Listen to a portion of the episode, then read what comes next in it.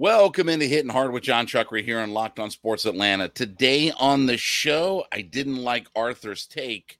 The most surprising Brave season and not a realistic floor. It's all next. It's Hitting Hard with Jon Chuckery, Locked On Sports Atlanta. This is Hitting Hard with Jon Chuckery, part of Locked On Sports Atlanta. And it starts now.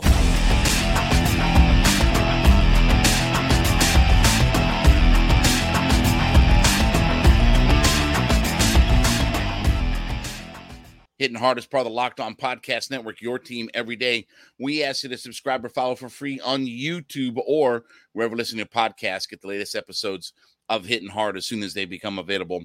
Also, check us out on the Sirius XM app as well and give me a follow on my personal Twitter page at JMCH316. So, Arthur Blank was on with our afternoon show on the radio yesterday, and he talked about a couple of different things regarding the Atlanta Falcons. And he talked about the idea of, you know, seven and 10 is no longer an acceptable season, and we expect to be better and, you know, have a winning record. And, and he didn't really put parameters on what would be a successful season. And I still think that, you know, if they're nine and nine and eight, that could be a successful season under the right circumstances. But he didn't necessarily define all of that. But one of the things that he did talk about was the idea of being in cap hell. I mean, and that's what he described it as. And, you know, the idea of obviously that we've had lots of dead money, and he was explaining that and this and the other that that's really put the franchise behind and all this good kind of stuff. And my takeaway was was this. Are we still really blaming our salary cap situation for why we haven't been good for five years. You know, this is not a one year thing where we've been a bad team, took a step back, and now we're on the right track because, you know, we live with some contracts or different things like this. This is five years of not being good. And, and Arthur was kind of selling it as the idea of that the salary cap has hurt us and that's why we've been behind and this, then the other. I, I don't buy all that. You know, I, I, I uh, again, if we're using salary cap and dead money that we had to pay players that were, because he said specifically, we're paying players that were no longer here. That's life in the NFL. That that that's the way the NFL works. I mean, unfortunately, it's it's not an ideal situation, but that's the way life is in the NFL. Look, we have a team in our own division that has been in cap purgatory for a decade plus because they've moved money around or this, that, and the other, and they've maintained staying competitive in the New Orleans Saints. Do we really think that? And, and this this frustrates me when when when I I think about all of this and and just the idea of it. Do we really think that the reason we've not been a good franchise for five years is because of our salary cap situation and the money we paid and things like that. When you have a franchise quarterback and you have a Hall of Fame wide receiver, you're going to pay out money. You're not getting around that to be competitive and to be good. The problem is that the, here's here's what the reality is. Okay? Because this this frustrates the crap out of me when, when I think about this. Because again, I know it's a convenient excuse well, it, it's our salary cap and we couldn't sign players or this, then the other. Could you draft players? W- were you able to draft players? Could, did, were you able to not acquire players that you could draft? I mean, that that were impact players. We're where we're at. Very simply, we're where we're at because we had one of the worst head coaches in the NFL and Dan Quinn who everybody was sold on. Well, Fast and Furious and all gas, no brakes, and iron sharpens iron, and do right longer, and embrace the suck, and the bears loose, and all the catchphrases. But at the end of the day, he couldn't coach. Well, he got us to a Super Bowl. No, your quarterback got you to a Super Bowl. When you have the MVP of the league at quarterback, you usually end up playing in a conference championship or Super Bowl game. The reason we were we didn't have the Super Bowl trophy in the case is because of our head coach. But beyond that, Dan was not a very good head coach. He did not select, and, and he and Thomas Dimitroff did not select good personnel. They got the one big year out of Vic Beasley. They got that one year where he led the league in sacks and we could influence the line of scrimmage. More on that. But other than that, they didn't draft players that impacted the game. The Takk McKinleys and the Jalen Collins of the world. There were way too many misses in his regime. That's the first part. We didn't have a good head coach and we didn't develop our personnel. Secondly, we don't influence the game where it matters most. And look, obviously now, you know, we're hoping that the fruits of our labor come to be. But if Kyle Pitts isn't Travis Kelce, if Drake London isn't this top flight wide receiver, or Bijan Robinson is just a good but not elite running back, then we're screwed because that's the players that we've invested our draft capital in. You know, you guys get on me because I keep saying about Kyle Pitts being Travis Kelce. Well, for God's sakes, he has to be that level of player. I mean, reality is he has to be that level of player to, to justify that draft pick. You can't pick a guy fourth overall and have him be just a, a pretty good player, 1,026 yards with two touchdowns. Like, that's not where we influence the game. Travis Kelce influences a football game. Kyle Pitts does not influence football games. And that's the difference. That it's very simple. You, you don't have to go out and spend all kinds of free agent money to get your roster good. You have to draft well, develop your personnel, find you a bargain or two that outplays their contract as a free agent. Look at Cordarrelle Patterson. You know, he didn't cost you that much money, but has he outplayed his contract? Absolutely. Absolutely, he's outplayed his contract. You can find those guys in the NFL that, that teams have to cut because of salary cap implications and things like that. So again, when I hear this stuff about, you know, well, you know, we haven't been good because our salary cap situation hasn't been good and all this stuff. Come on, folks. You really think that that's what the problem has been? Ha- has it has it made it more difficult? Sure. But again, when you when the Detroit Lions draft Penei Sewell and Aidan Hutchinson, and all of a sudden they go from maybe the biggest joke of a franchise in the NFL to nine and eight and an up arrow franchise. You don't think that changes up the course of things? You don't think Detroit's on its way up? You don't think Detroit has an up arrow next to its name? Absolutely, they do. Because they develop players at key positions that influence games. And we haven't done that. Maybe it'll all happen this year. I'm confident that it can certainly happen this year. But if it doesn't, it's not because of our cap situation or, you know, again, these vagabonds that we sign that we're never going to develop anything. The Germain Ifedis of the world. Like, what are you going to get out of guys like that? I don't care if they're on one year contracts for 40 bucks. Why even spend the 40 bucks? You'd be better off just to have a ghost on the on the outside of your offensive line. There are plenty of bargains to be had in the NFL and and we don't influence the game. We we don't again. That's why Terry Fontenot is here to help find those kind of bargain bin guys. Again, Cordarrelle Patterson's a perfect example of that. Cordarrelle Patterson's been worth every dollar that the Falcons have spent on him. He's helped this offense out immensely, and he's going to continue to help this offense out but we don't draft at key positions. We don't influence the game where it matters most. That's why we've gone five years without not just being in the playoffs, but without even having a winning record. Not because of our cap situation. Every team deals with cap casualties and cap purgatory. That's how you live in the NFL. You live on the edges unless you just drafted so well Eh, eh, you know, again, and, and by the way, when you do draft well, you better take advantage of it. You better take advantage of all of your top flight draft picks and, and make sure that you not only hit on them, but you you put the reality of being a Super Bowl team into all of it. I mean, so again, I, I, get frustrated when I think about all of this stuff and the idea that the reason we're where we're at is because of our cap situation. No, we haven't influenced the game at key positions, and we had a terrible head coach that couldn't develop our personnel when we had it.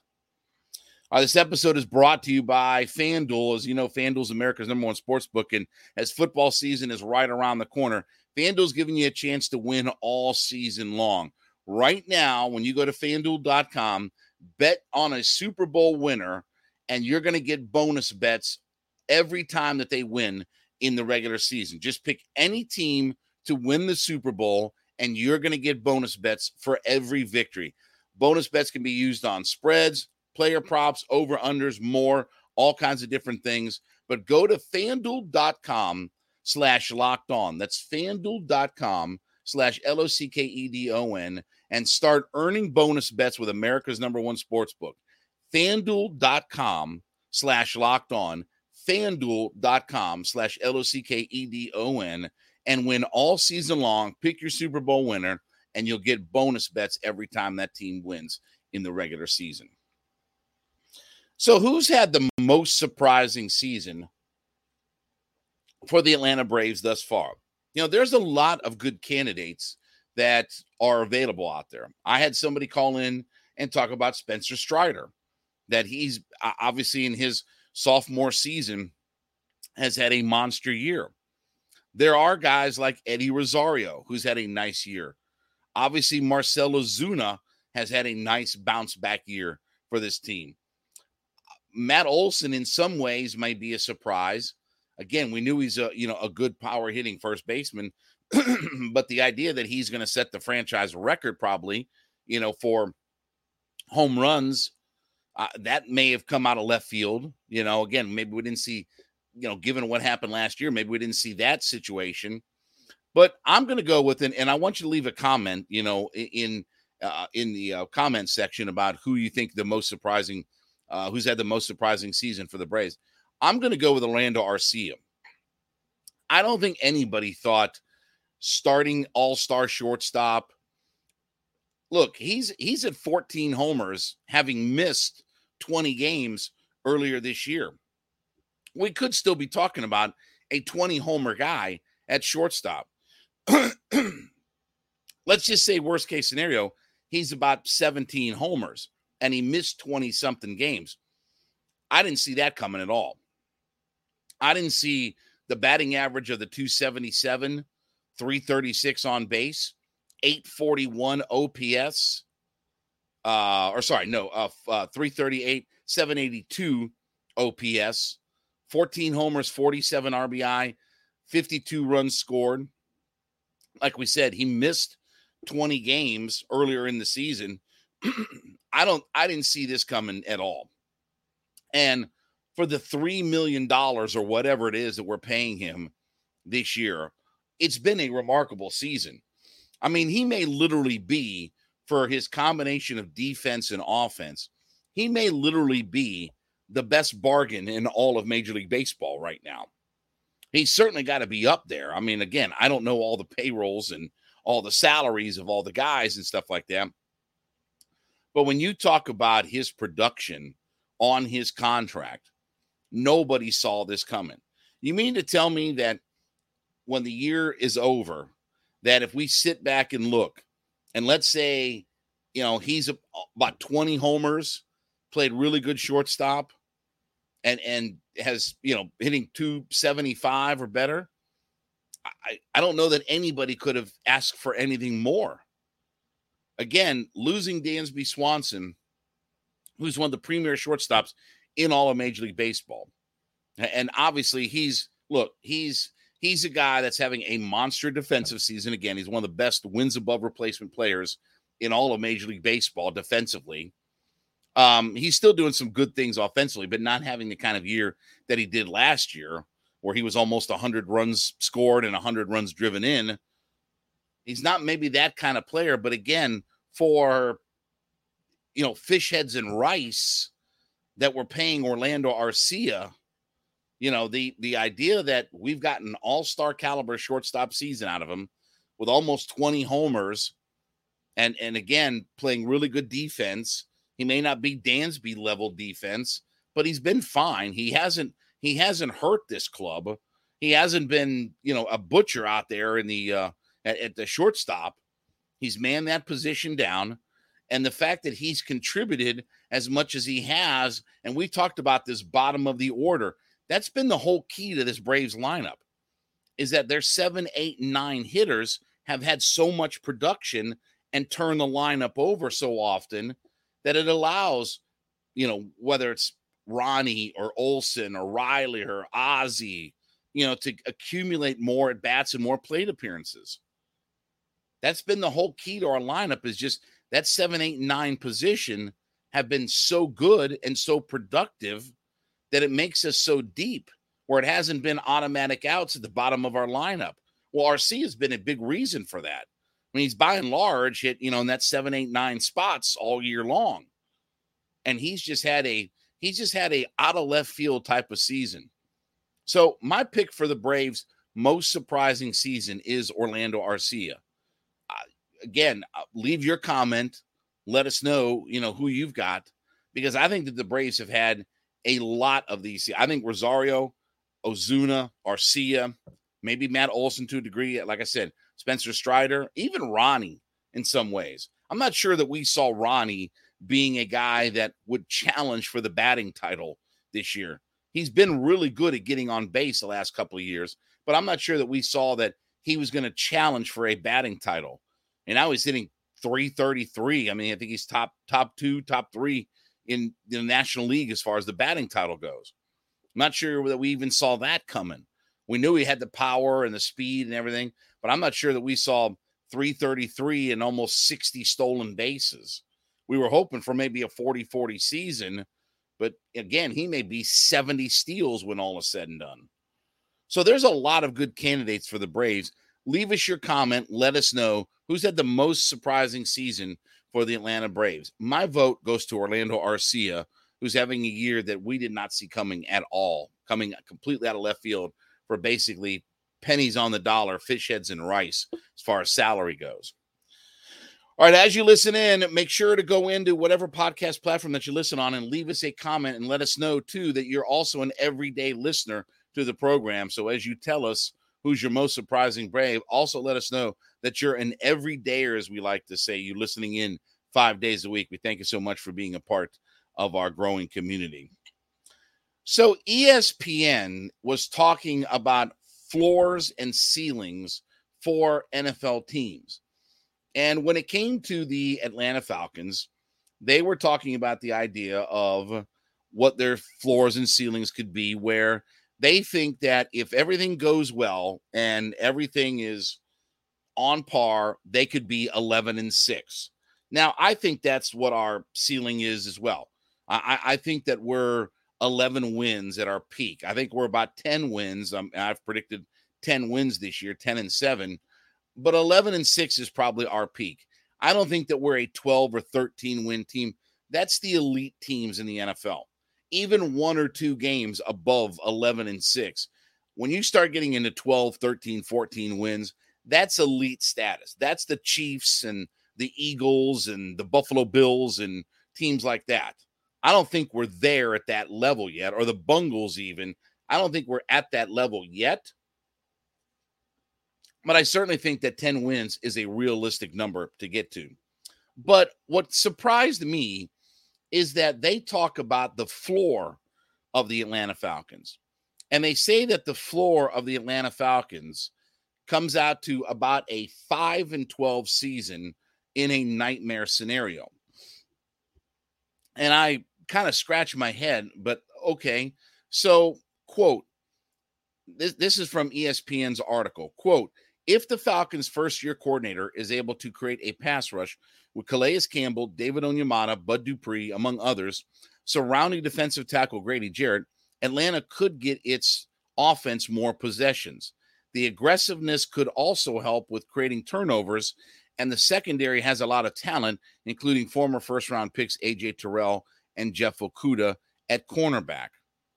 So it doesn't sound like they look at the idea of our pass rush getting that much better. Or, you know, again, can we create turnovers and different things like that? But when they talk about the nightmare scenario of five and 12, see, that tells me that they don't know about the Atlanta Falcons. You know, I've said that I, I think our I think our floor is seven or eight wins. Now, like again, we could still be close to 500 team even if things bottom out for us. Even if Desmond Ridder doesn't play well and we still can't generate a pass rush, I don't think that we take I don't think we take a step back below what we've been the last 2 years at 7 and 10. I just don't see that. We're coached really well. We have person we have much better personnel than we've had for the last 2 years and we finished 7 and 10. I don't see how we could be worse with the same good head coach that we have and have better personnel. You would think that even if things bottom out, our personnel being better probably wins us a game or two, you know, more than what we've been able to the last couple of years. So that's why I say I don't think the Falcons' floor and ceiling is drastic. You know, I think we're seven or eight wins on the bottom end and 10, 11 wins on the top end. And that's a pretty navigating, um, you know, navigating window to kind of put the Falcons into. And, and I don't think that we have that 5 and 12, 4 and 13 type of season in this. We're coached too well. And, and there's even if Desmond Ridder doesn't play well, and they talk about Ridder bottoming out and things like that. But you're not going to put Desmond Ridder in a position where he's having to go out and win you games. Now, again, can Desmond Ridder lead this team and help win games and all that? Yes, that's not what I'm talking about. I'm talking about putting it on the shoulders of Desmond Ridder to have to go out and throw it 45 times a game and win you a football game. I'm not, that that's what I'm talking about that you put the brunt of everything on Desmond Ridder's shoulders, and he's got to be the main reason that we win games. No, we've got plenty of personnel on our offense. We have a really good offensive line, and we can run the football. Our playing personality isn't quarterback driven like a lot of franchises. You know, now that may be good, that may be bad. I mean, it you can debate the merits of all of that, but we're not a quarterback driven franchise. We don't have to have our quarterback be the MVP of the league. Now, again, if Desmond Ridder is the MVP of the league, that'll be great. And, you know, again, we will be in the Super Bowl conversation. But we're not relying on him to have to be an MVP caliber player for us to be able to win football games. Now, I'm hopeful, and again, this is still my fear going into this season. I'm hopeful that we can create a pass rush. And and based upon what I've seen so far in the preseason, we certainly had a pass rush against Miami, didn't have much of one against Cincinnati, but I'm hopeful. And I think that Ryan Nielsen can dial up plenty of pressure. And I think once he gets these starters on the field, he's going to attack in all different angles and positions. Again, I don't take too much from preseason other than the fact of can we win our one on ones? I just want to see us win one on ones. I'm not worried about scheme and things like that because you're not going to show anything in preseason. You're not going out there and trying to trick the offenses and you know all disguise all these different things. That's not what they're doing. But if we even if we can't generate as much of a pass rush as we would hope for, you would like to think that even if Ebiketie isn't a 10 sack guy, Let's say he steps up his game, but he's not 10 sacks. Okay. If he's five or six sacks, that's still more production than we've seen on the outside. Onyemata and Grady can partner up with one another and create more pressure and more sacks. So, again, do I think that we're 19, 21 sacks? No, I think we're better than that.